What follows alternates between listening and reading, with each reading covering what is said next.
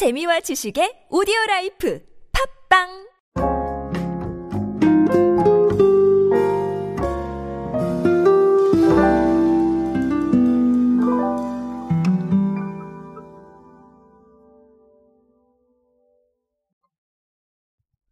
라면 시장 아시다시피 굉장히 뜨겁습니다. 제품도 많고 신제품도 많이 나와요.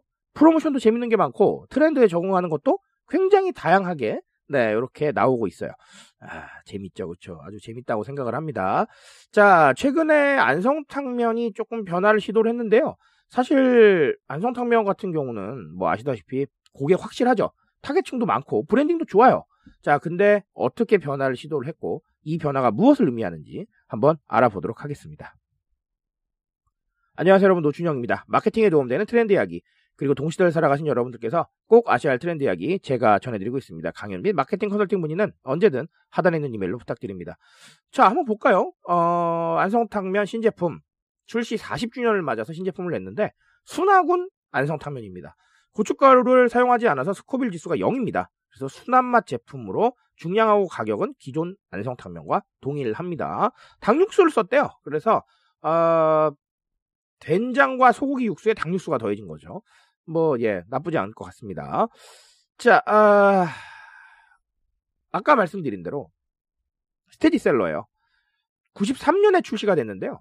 누적 판매 수량이 올해 상반기 기준으로 백육십억 개랍니다. 어, 예, 뭐 엄청 많이 팔았죠, 그렇죠? 지난해 기준 안성탕면의 연 매출액은 평균 천이백억 원 정도고요. 아, 대단하군요. 자, 출시 사십 주년이라서 뭐 팝업 스토어도 했어요. 아, 그래서 뭐 이것도 재밌게 말, 봤는데 아, 전국을 순회합니다. 그래서 모빌리티 안성탕면 팝업 스토어, 자, 모빌리티죠. 에, 그래서 아, 재밌었어요. 재밌었고 아, 앞으로 부산, 뭐 서울 코엑스 등에서 네, 이렇게 순차적으로 팝업스토어 운영될 거라고 합니다. 어, 팝업스토어하고 연결을 하다 보니까 또 답이 나오죠. 경험이거든요. 음, 새로운 경험을 위해서 새로운 방식을 꺼내 들고, 그리고 그 경험을 바탕으로 우리의 제품을 새롭게 인지할 수 있게 만드는 것이죠. 이렇게 생각을 해보세요. 부정적인 시선이 아니라 안성탕면이라는 제품은 정말 많이들 알고 계시죠. 그리고 좋아하시는 분도 많아요. 아까 봤지만 어, 연매출 규모도 장난이 아니에요. 자, 하지만 나쁜 의도가 아니지만 조금 비틀어서 생각해보면 새로울 건 없다라는 거예요. 우리가 기존에 잘 알고 있지만 새로운 느낌은 없다라는 것이죠. 하지만 이렇게 새로운 신제품으로 새로운 느낌을 주게 되면 아무래도 자라나는 세대들에게 색다른 브랜딩을 줄 수도 있는 것이고 새로운 경험으로 다가갈 수 있습니다. 자, 거기다가 뭐 이런 팝업스토어까지 해버리면 네, 새로운 경험을 주기에는 충분하다라고 보여집니다. 결국은 경험에 대한 어떤 이런 이슈들이 더 많은 이야기들을 창출하고 있지 않나라고 보고 있고요. 자, 하나 더는 뭘 볼까요? 취향 소비를 볼까요? 네, 왜 갑자기 취향 소비야? 라고 생각을 하실 텐데 스코빌 지수가 영이래요. 누군가는 이렇게 생각하실 수도 있을 것 같아요. 아이, 매운맛 좋아하는데 이게 뭐야 이게 스코빌 지수가 영이면 이렇게 생각하실 텐데 아, 취향이 다 달라요. 취향이 다 다르기 때문에 결국은 소비할 수 있는 시장은 늘 존재하는 겁니다. 해당 취향이 어느 정도 시장성만 있다고 한다면요.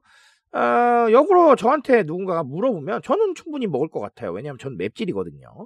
자, 결국은 취향이나 생각에 따라서 다양한 선택지를 우리가 선택을 하고 있고요.